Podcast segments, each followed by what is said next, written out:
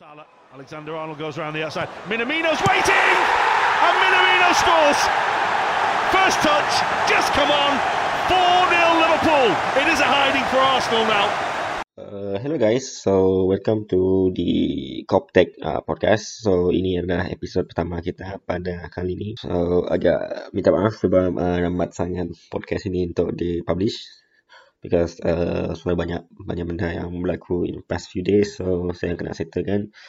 So let's uh, let's let's start. So for untuk untuk podcast kita yang pertama ni, kita akan bincang pasal uh, kita review pasal uh, Liverpool versus Arsenal. And uh, uh, macam yang uh, mostly semua tahu ialah Liverpool uh, take a huge win uh, dalam four nil macam tu, uh, score by Uh, Sadio Mane, um, Salah, uh, Jota and uh, Minamino. Okay, okay, so Minamino. So untuk untuk untuk first game, untuk game ni is was uh, satu game yang bermula nak cakap slow sangat tu tak, but it it it, it, it uh, pace yang agak damai lah, benar-benar uh, yang sedikit uh, pace yang sedikit uh, tidak berapa. Uh, Bukan tidak berapa bagus, bagus cuma slow lah untuk masa tu. So, I mean, Liverpool dominate possession. Arsenal pun tahu diorang, diorang tak engage sangat dengan Liverpool. Because diorang tahu kalau the moment diorang engage dengan Liverpool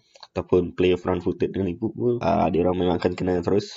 But, but then, situasi tu bertukar waktu um, minit around tiga puluh macam tu, where ada insiden di mana Mane dan uh, Tomiyasu then terus uh, spark uh, sideline punya drama dekat uh, antara dekat tepi padang tu antara Klopp dan juga Arteta. It's not a really good thing to feed up energy kepada pada Klopp pada Anfield tu tu. I think Uh, saya tak tahulah, I mean, baik-baik ada baik teori ataupun baik baik by right ataupun by conceptual ke apa what, uh, apa term yang mereka guna.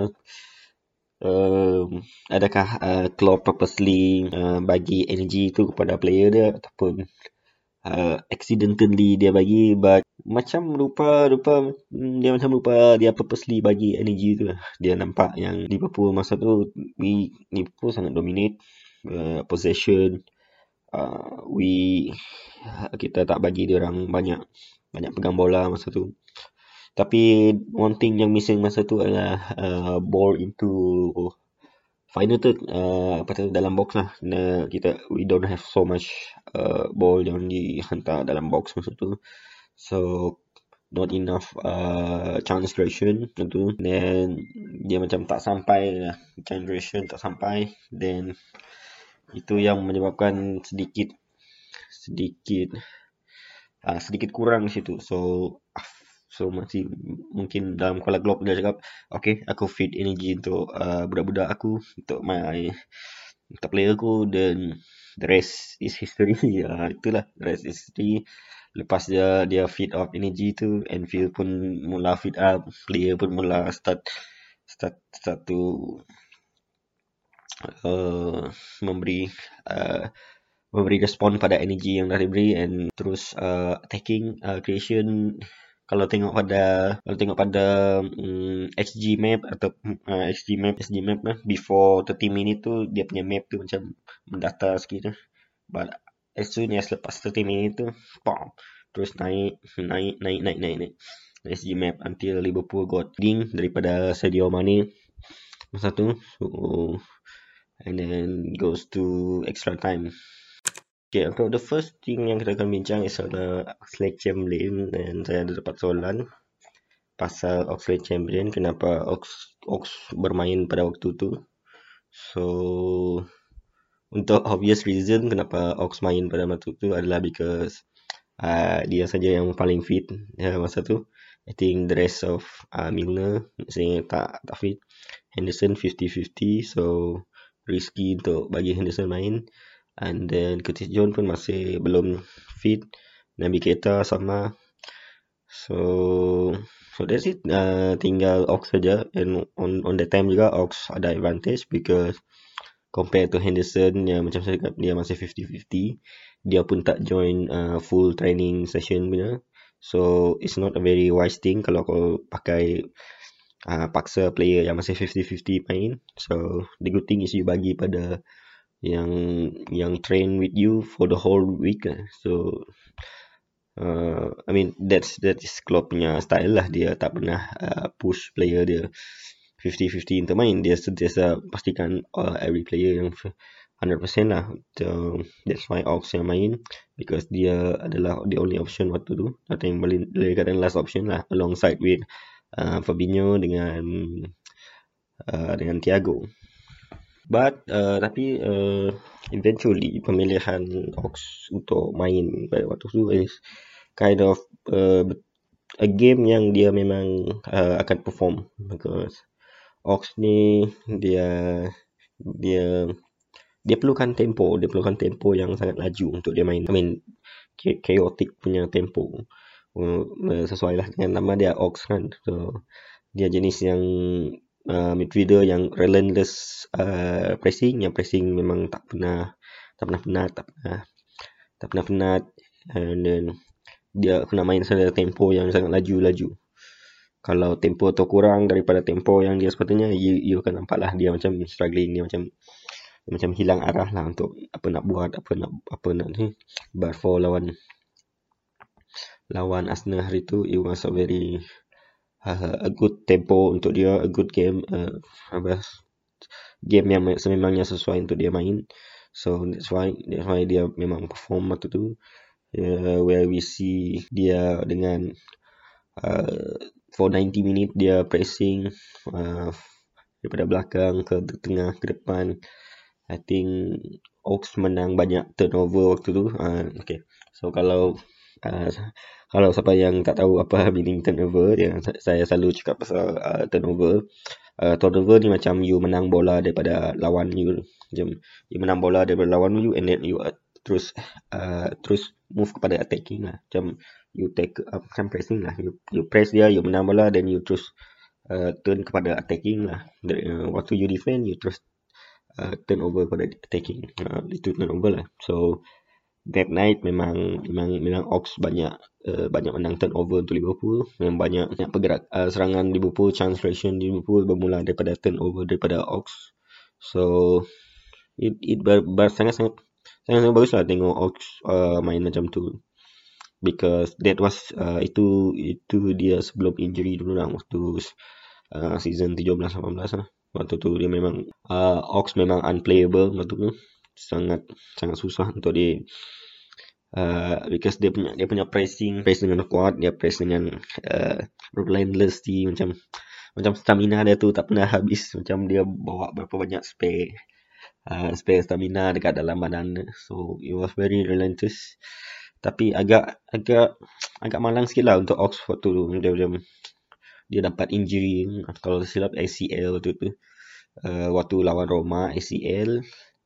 And then the next season pula uh, ankle, kalau tak silap ankle juga waktu FIFA World Cup, uh, FIFA Club World Cup. So dia miss dia miss uh, two season di mana Liverpool was flying colour waktu tu, tapi dia pula terpaksa tengok Liverpool di Uh, di bench, di medical staff, because uh, it's sangat unfortunate untuk Ox waktu tu. So he, dia dia dia main dia bagus, dia, dia memang bagus. He is good option untuk Liverpool. If wasn't dia dapat dua back to back injury tu, uh, I think he would, for now he would be the best lah. I think uh, we kita takkan bercakap pasal banyak benda pasal Ox lah in a negative way lah, because those those apa those seventeen eighteen season tu memang uh, tunjukkan betapa Ox Ox adalah very uh, midfielder yang Klopp uh, Klopp nak uh, pressing pressing punya style. But then tu injury make dia buat dia, dia uh, dalam sideline untuk back to back injury. At the same time pula Liverpool pula flying uh, flying high masa tu. So ya, dia umpama Liverpool berkembang tanpa dia. So it's kind kind of a bit unlucky. So but dia tunjukkan balik uh, dalam game lawan Arsenal tu. I mean it's a good thing, a good thing yang dia mampu balik balik uh, buat macam tu. But uh, Tapi in realitinya mungkin agak susah lah untuk Arsenal untuk kembali kepada uh, seventeen eighteen punya version, because you know, dua kali dua kali injury tu memang bawa uh, so much uh, so much physical decline tu dia, because dua kali injury, so hamil susah untuk recover unless dia dia kena dapat um, banyak lagi gaming time, but in a slower punya slower tempo. Tapi macam West Ham ni rasa he can go with his career macam Adam Lallana uh, dengan Brighton. Dia orang dia orang masih pressing but not in highest intensity yang macam Liverpool punya. So yeah, so I uh, uh, it's, it's good yang dia mampu buat macam tu lawan Arsenal, but can dia maintain rhythm rhythm tu? I think mungkin dia macam mungkin kita akan tengoklah the two three game lepas ni dia macam slow down sikit, but then kalau dia dapat lagi main untuk game yang tempo sama macam Arsenal juga, you can see uh, dia pun flying colour je. So anyway, memang good performance daripada Ox. Dia memang uh, sangat sangat perform performing very well. I mean uh, covering uh, attacking, I think sangat sangat banyak attacking yang bermula dari dia, bermula daripada turnover dia, and then there's there's also dia being a very, very good tackle, good blocking waktu tu. And then kita pergi kepada Thiago, Thiago Alcantara. Maestro. I mean, uh, saya, saya tak saya tak tahu kenapa there's there's always uh, ada ada doubt, ada kebik kerumusingan ataupun kerisauan pasal Thiago dengan Liverpool. And then most most people cakap yang Thiago tak fit uh, E P L uh, sebab terlalu laju, terlalu keras tu dia dia apa, lemah lembut, main elegan, because dia dari Bundesliga, dia dari Spain, uh, but dalam reality sebenarnya, if tidak kerana injury, uh, Thiago will make uh, E P L ni macam taman permainan dia. Saya saya cakap lah, uh, dia the way dia buat E P L ni sangat-sangat mudah untuk dia main, walaupun banyak orang cakap terlalu laju, terlalu keras. Yet dia boleh juga uh, cope dengan intensity itu. Cuma agak malang lah dengan injury. Injury injury dia pun bukan sebab E P L terlalu keras, uh, most of the time because of yalah, I mean, intensity latihan Klopp juga uh, susah lah untuk dia juga. But to be honest, dia memang buat E P L macam taman permainan. Dia memang bossing every time dia main. Every time dia main dengan Liverpool, is never drop daripada ten out of ten punya performance. uh, Paling kurang pun maybe eight, maybe nine, but almost every time dia main, dia performing very well. Dia me- memang dia, dia memang dia buat macam Macam playground, macam taman permainan, where, where di mana sebelum ni dia cakap yang dia akan struggling, but dia tunjukkan why he is uh, the best uh, midfield in the world, why he is a very world-class midfielder. Um, you nampak, you nampak, you nampak. I mean, you tengok saja debut dia uh, uh, waktu lawan Chelsea dulu. I mean, penampilan pertama dia versus Chelsea waktu tu. I mean, uh, yes, yeah, yes, ya yeah, memang sepuluh orang pemain waktu tu bermain, tapi uh, Thiago really show macam mana you bossing midfielder, you control that game, you make everything flow the way yang dia nak flow. Forty-five minit je dia buat tu, forty-five minit really dominate, completely outclass every single player yang Chelsea ada waktu tu. I mean, it's most, it, almost like uh, semua player Chelsea waktu tu diorang surrender pada Thiago, and that that happen kepada every time yang Thiago main. During Arsenal game pun sama. But the good part ialah waktu dia lawan Arsenal is the ability dia untuk control dan contain perlawanan Liverpool lah, because uh, before news, before dia cedera, I mean, we doing doing quite well sebenarnya. So, uh, dalam first five minit eh five uh, five game yang pertama Liverpool Liverpool boleh contain. The next the next five game lepas tu tiba-tiba pula Liverpool macam hilang arah, hilang control dalam game, hilang everything semua, uh, contamination, terlalu mudah bocor lah. I mean, we were too wide open dekat uh, midfield pada masa, masa tu. I mean, without Thiago memang nampak lah. Uh, memang nampak yang Liverpool sangat uh, wide open tanpa Thiago. And then Naby pula. I mean, I think Naby Naby can play the same role macam Thiago. Cuma in that time too much injury, so uh, terlalu banyak injury buatkan uh, balance dalam midfield tu jadi tidak balance. So everything have to match shape. Uh, ke sana, uh, ke sini, Naby main kat sini, Henderson main kat sana. So ber, um, Henderson main as a six, Naby main ad, uh, advancing number eight, which is uh, quite okay sebenarnya. Dia main tu, they can, they can carry that uh, red roll. Cuma due to tak balance in personnel, then you nampak lah, I mean uh, midfield tu terlebih uh, terlebih open dan terlalu mudah untuk kena overrun. And then so so that, that's why Liverpool banyak lose dia orang punya leading waktu tu, waktu those five game, where a bit a bit annoying sebenarnya. Uh, we know that we can, tapi yalah, because Uh, personal different dalam midfield tu yang buatkan kita tidak dapat uh, control dan contain perlawanan tu. Cannot dictate space, uh, kita tak boleh kawal space yang kita control. Uh, dengan again, macam yang saya cakap lah, bola sepak is satu perlawanan yang uh, balance. You cannot ada tiga-tiga attacking, walaupun sometimes saya tengok uh, there's so, so much so much so much line up yang so much So much benda where we put too much attacking on one team. I think I, I think it happen dalam dalam real life lah. Ada satu team, there's there's one team yang keren sekarang ni, where diorang main dengan everything was uh, so offensive lah. It's not a good thing sebenarnya. It's not a good thing. Yes, you want to score more goal, you want to menang, but you have to think about balance lah. So um, balance is always important untuk untuk perlawanan lah, satu-satu perlawanan. That's why kita bolos uh, those few goal yang waktu tu. But then Thiago come back, Fabinho come back. I mean uh, Thiago dan Fabinho dia macam double pivot lah sebenarnya.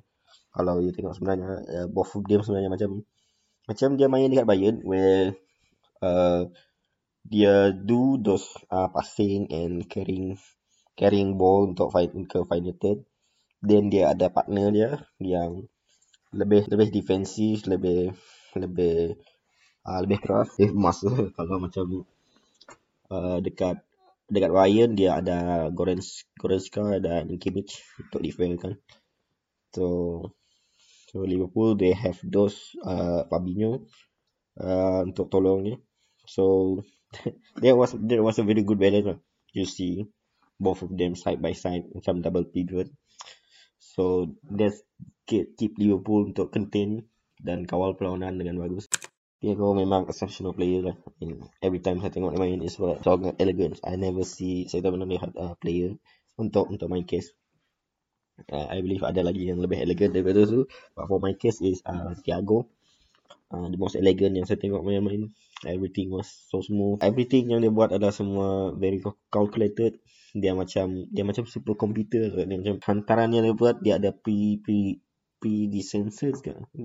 Benda yang dia preset awal. Maksudnya dia open open channel untuk Trent, untuk Robo, Simicas, oh Mane, Salah. Dia open those uh, those window untuk dia orang tu. Dia orang open, dia dia set up jalan tu. Then those people yang depan tu train uh, Simicas or Robo, uh, they will they, they, they mereka mereka yang dapat assist, mereka yang dapat gol, bukan Thiago. But before that happen, Thiago yang dah set up tu, Thiago have already set set the path untuk dia orang. Dia macam aku bagi kau jalan macam ni, kau finish it off macam mana cara kau nak, macam mana kau nak crossing, kau nak uh, Uh, low cross, high cross, uh, low blow, uh, low uh, cross from deep area atau apa, score, shooting semua. That that is what Thiago do. Dia dia menggerakkan bola tu ke atas dulu. Then the rest, uh, the rest is the most the more creative player akan handle lah. I mean dia dia opening opening the channel untuk dia orang. That that was Thiago Thiago do. And that that is very important criteria ataupun important teknik dan intelijen yang perlu ada lah dalam player macam Thiago. So it, dia, Thiago basically make everything look easy. Tapi dalam pada, dalam pada masa yang sama, uh, Thiago doesn't doesn't get that credit lah, because I mean siapa siapa nak tengok yang yang buat tu, mesti kita selalu tengok yang the last person yang buat. So the last person will be Alexander-Arnold, will be Simikas or Salah yang buat assist, yang buat goal. But we don't see how how Thiago set up. So that that was the quality yang Thiago ada. So Liverpool sangat uh, sangat sangat beruntung to have a player who is that intelligent, very very intelligent. So uh, pretty much uh, world class uh, midfielder do lah. That how you do. And then I think Klopp masih banyak benar-benar lagi nak dia belum unlock dengan Thiago. I mean, even lawan lawan lawan Arsenal itu pun Thiago play another different kind of goal, another different type of play. Tapi tapi something something ni saya, saya tengok last season pun ada ni lah, where dia will start. I mean, dia will waktu build up, uh, waktu build up dia akan dia will be the first person yang akan turun drop to collect ball. Mainly because they are press resistant. You cannot press uh, Thiago. Dia boleh escape dengan mudah dengan dribbling dia. The, so it, it was valuable asset untuk kita build up. So by doing that, I mean bila ada ada ada player ada ada player yang pressnya, maksudnya uh, bila ada player uh, press dia, maksudnya player tu dia dah uh, vacate satu space di belakang dia. And then when Thiago just skip pass dia, so Thiago have every every space, every time untuk yang dia ada untuk pick out another pass kepada pemain lain. So I, kalau tak silap it, it happen waktu fourth goal Liverpool, where Saka, I think bukannya Saka dia cuba press uh, Thiago. I mean, that time dia cuba press Thiago, but it was end up macam Thiago lepas daripada pressing dia and then give it to Tsimikas.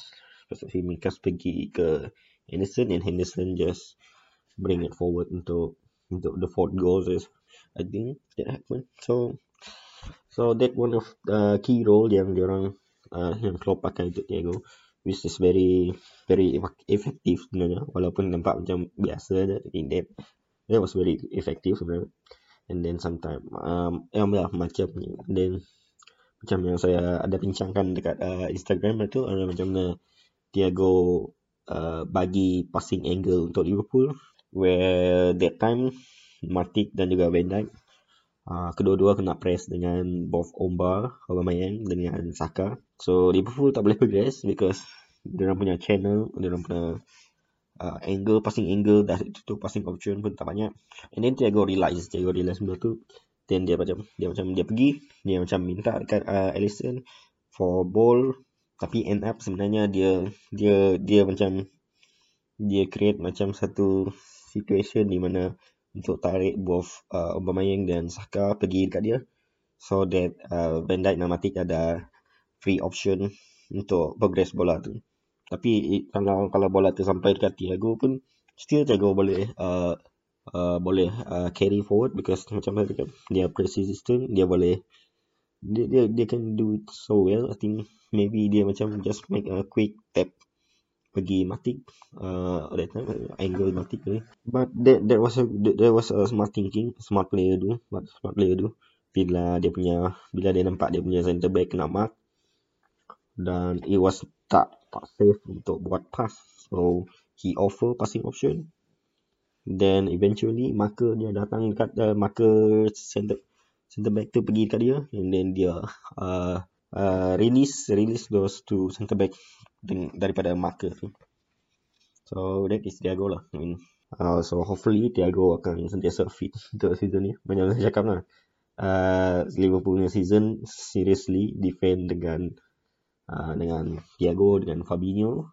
How banyak berapa banyak game yang mereka boleh stay, so that Liverpool boleh collect as much as much uh, point yang mereka ada lah. And stop conceding goal macam tu. Stop biarkan Stop biarkan midfield terlalu open dan senang kena overrun.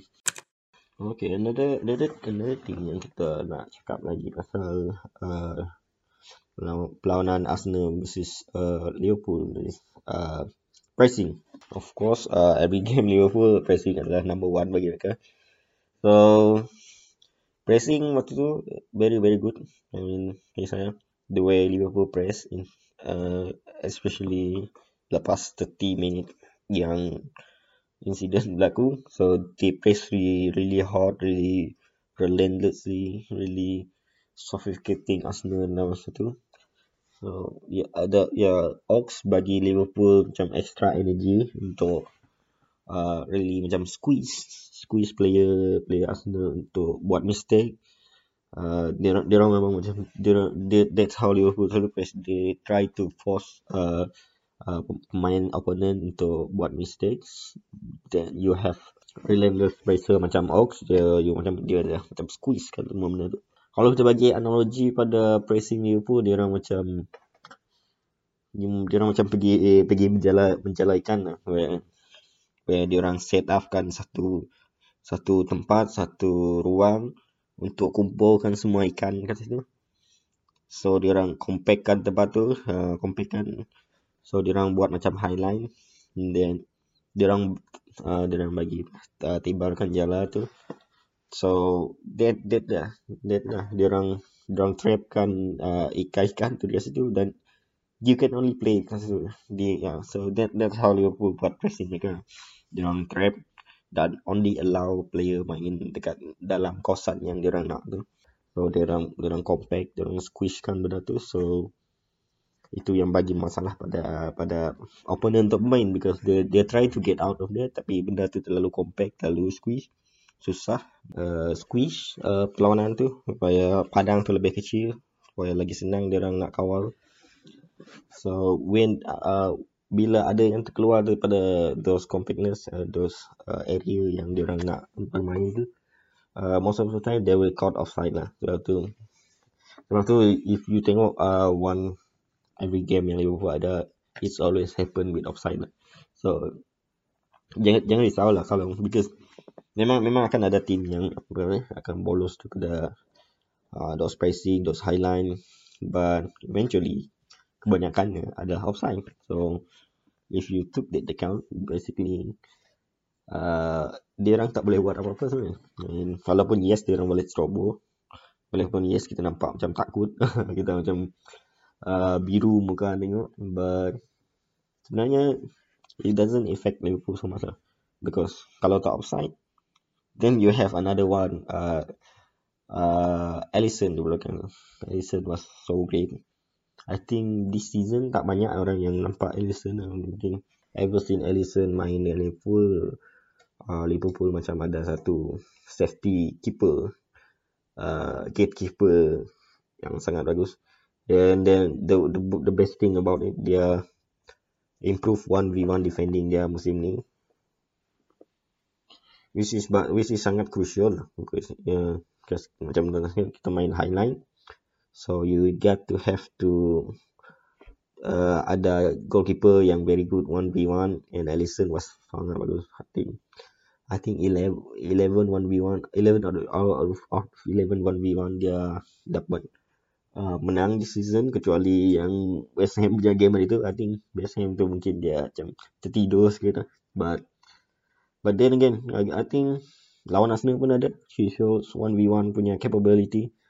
So don't have too much worry lah, because Alisson Alisson memang akan settlekan one v one uh, uh, one v one situation lah. He's so good at that. I think itu cap out Liverpool banyak sangat daripada bahaya sebelum ni. Then for me juga lah, Alisson is among performer dalam uh, musim ni lah. Alongside with Salah, I think Salah maybe number one, then you put Alisson maybe second or third. Dia fight-fight jugalah dengan Trent Alexander-Arnold. So uh, those three player yang memang key kepada Liverpool lah. Well, uh, kita tengok lah well, Alisson, I mean, time after time lah, dia dia save so many one v one situation, which is very very good, very very, very valuable asset untuk Liverpool untuk main high line. And And yes, jangan jangan risau pasal Highline lah. Okay, Highline is not a uh, not a bad thing sebenarnya. Walaupun dia, dia memang akan kerap bocor, tetapi uh, Liverpool was so good in making those things offside. So walaupun dia orang bocor, tapi eventually benda tu offside. So it's not a problem sebenarnya. It's not a problem main Highline. And after all, uh, susah susah kita nak perfect lah. Kita susah nak perfect every every single game. Uh, you cannot expect yang every game tak ada tak ada, tak ada player yang akan at least try ataupun nick something atau ada shot on target pada kita lah. Okay. Hmm. Itu itu real life lah. Kalau dalam game maybe kita boleh buat lah. Kalau dalam game kita boleh buat macam orang macam kosong uh, shot on target, but in real life susah lah because uh, human human is human adalah bijak, so they they know at least uh, they know at least something lah, macam macam Newcastle eh macam Newcastle pula sama West Ham, dia orang try by set piece, uh, so like the human brain human brain so berbeza lah berbeza. So kita tak boleh expect yang memang every every single game kita kena buat kosong kosong shot on lagi tu. Okay, so itu untuk Liverpool part ni, kita cover pasal Ox, Thiago dan juga pressing. I think pretty much uh, memang highlight untuk perlawanan tersebut lah. So, and then and okay, highlight kita juga ada Jota punya gol. Wow, Jota memang fantastic. Saya memang admire dengan footwork Jota because ability dia untuk bermain dengan kaki dia tu very very good. And apart from kaki dia, head kepala dia juga sangat bagus. Dia score so much headed goal, but that uh, that through ball pakai kepala tu, it's another level how dia dapat accuracy and the pace untuk sampai pada Mane. I think tak banyak tak banyak orang buat macam tu, headed headed terus uh, to the path of Mane, and Mane just uh, run run to it. And so Jota was uh, exceptional dengan footwork dia, dengan goal dia, but Dia, dia dia ada ada isu juga lah dengan Jota when we play Jota in the middle of the park. Uh, when kita letak Jota sebagai false nine ataupun main role Firmino, dia dia orang a bit berbeza lah because jauh beza lah. Jota lah suka create untuk diri dia sendiri, dia suka suka bagi dia dia sendiri punya space, dia sendiri buat space untuk dia. Where Firmino dia like to create space for other. Dia dia, dia lebih tunggu lah. I mean, dia lebih tunggu uh, backup daripada Jota. Jota masa aku settlekan sendiri je because aku tahu aku dapat, which is not, not a bad thing. No, it's good, it's good thing that kita ada dua personality yang berbeza, but sometimes kita mungkin akan uh, struggling jugalah because uh, dengan Jota kita mungkin hilang presence in between those uh, defensive and midfield line. So nobody yang yang floating dekat uh, zone fourteen the way Firmino selalu, so kind of missing sikit uh, link dekat situ. But anyway itu anyway itu bukan itu, itu bukan salah Jota because Jota was basically a winger walaupun dia boleh main uh, main sebagai centre forward. Uh, if you if you tengok Jota pun yang punya habit pun dia lebih tend kepada untuk pergi ke ke wing punya position compared to dekat tengah. So I think yeah, in the future Jota memang memang akan main dekat wing. Sometimes dia akan main dekat uh, centre forward ataupun uh, false nine punya position, but I think dia memang lebih perfect untuk uh, winger. Dia lebih uh, dia lebih kepada winger berbanding uh, those false nine lah. Naturally dia adalah winger. So that's something to we ponder, siapa yang akan ganti role Firmino nanti. We, kita akan tengok dia. Okay, next. Uh, so, kita kena juga cakap pasal uh, Arsenal. Walaupun uh, ini adalah uh, podcast untuk Liverpool, tapi kita kena cakap juga untuk Arsenal. Arsenal. I think Arsenal coming untuk game ni. Uh, saya, saya, saya pun sebenarnya expecting a good fight daripada Arsenal. Which is they they give a good fight sebenarnya sebelum sebelum Arteta bagi bagi drama dekat uh, tepi padang. Uh, they they have a good structure tu. They have uh, very organized. They they tidak engage dengan Liverpool sangat. Dia macam okay, you have the ball, we will stay in where we are, and then we try to link the ball out. Yes, this kind effective juga sebab tu Liverpool tak dapat uh, create so much chance daripada uh, daripada tu, because they have a really good good structure waktu tu. Uh, diorang ada structure yang bagus waktu tu. They defense uh, quite well. Tomiyasu uh, against uh, Sadio Mane. Ya, yeah, kind of bagi sedikit uh, kesusahan untuk Mane masa tu. Mane pun masih hangover daripada international break waktu tu. So Mane tak switch off sangat waktu tu. But Tomiyasu uh, make a good uh, good impression waktu tu. Ben White, uh, Ben White juga. So they, they they play they play really really well waktu tu. But itulah selepas selepas uh, Liverpool dapat energy tu, dia orang dah macam nervous, dia orang dah macam gemuruh, and then pressing Liverpool pula makin menjadi. So and, and then there's this mistake, I don't know, Tavares make a mistake, uh, dia bagi Jota second goal, then everything was crumbled lah waktu tu. But anyway, they they they they kind of mereka mereka mereka sangat mereka sangat baguslah sebelum those thirty minit lah, before everything was falling apart untuk okay. And one thing yang respect pasal Arteta adalah ada dia tak takut untuk bermain lah. Dia tak tak change so much untuk pelanan lawan Liverpool. Dia tahu Liverpool akan keep going, but in the second half dia terus I think in the second half dia try to push Liverpool, try to main uh, uh, front footed. But again, because of uh, dia orang punya darah gemuruh, dia dia orang tak dapat game ke sangat lah. But anything else, they they sudah. I think Arsenal Arsenal ada Arteta. Although although our season orang cakap macam Arteta out ni, even Arsenal fan pun cakap Arteta out. I think saya saya among among of Arteta in. Saya ada kepercayaan yang sangat tinggi pada Arteta. I mean, yang dia akan sukses lah. Dia takkan uh, dia akan sukses lah. I mean, mungkin tak sesukses uh, mentor dia Guardiola, but I think he is a good good manager. I think cuma filosofi dia terlalu mahal untuk uh, pemain-pemain Arsenal buat masa sekarang lah. Kalau tengok pun sekarang pun dia ada too much uh, too much young player. Uh, terlalu banyak player yang masih baru dengan dia. Uh, player tu understand yang dia semua, cuma itulah, dia punya filosofi tu mahal, so it memerlukan banyak masalah untuk diorang betul-betul faham apa tu.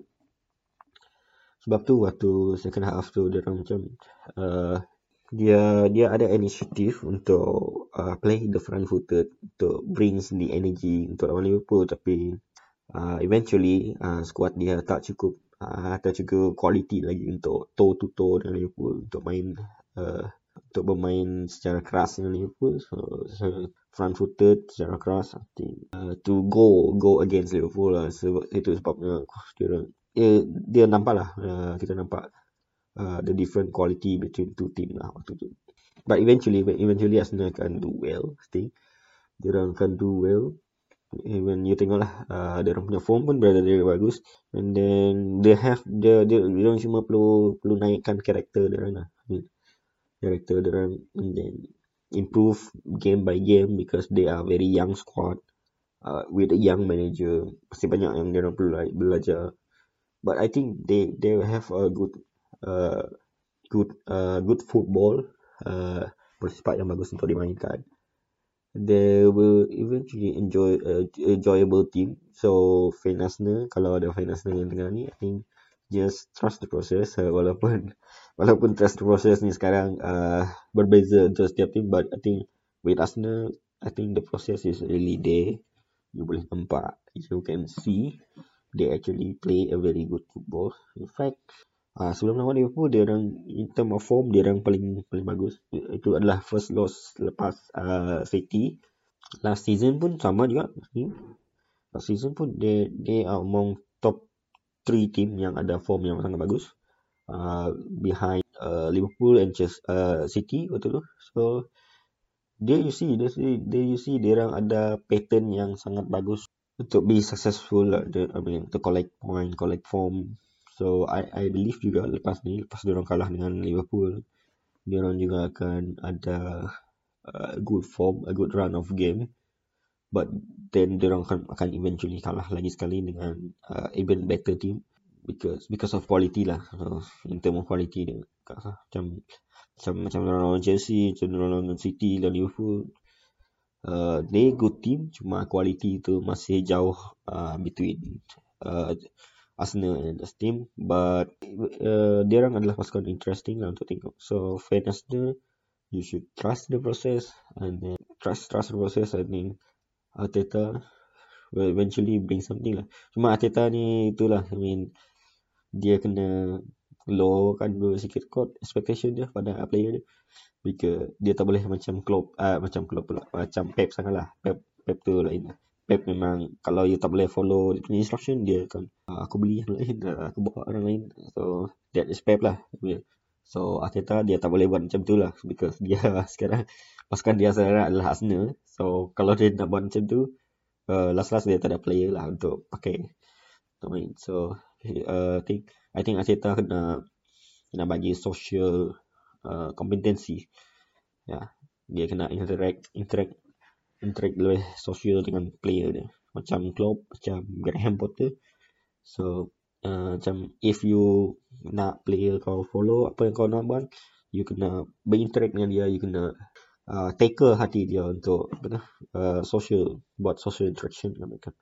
Then you maybe you akan lebih senang untuk bagi diorang faham apa yang you nak dalam atas padang lah, because they diorang ada social interaction dengan kau, dengan dengan you, you between you and manager.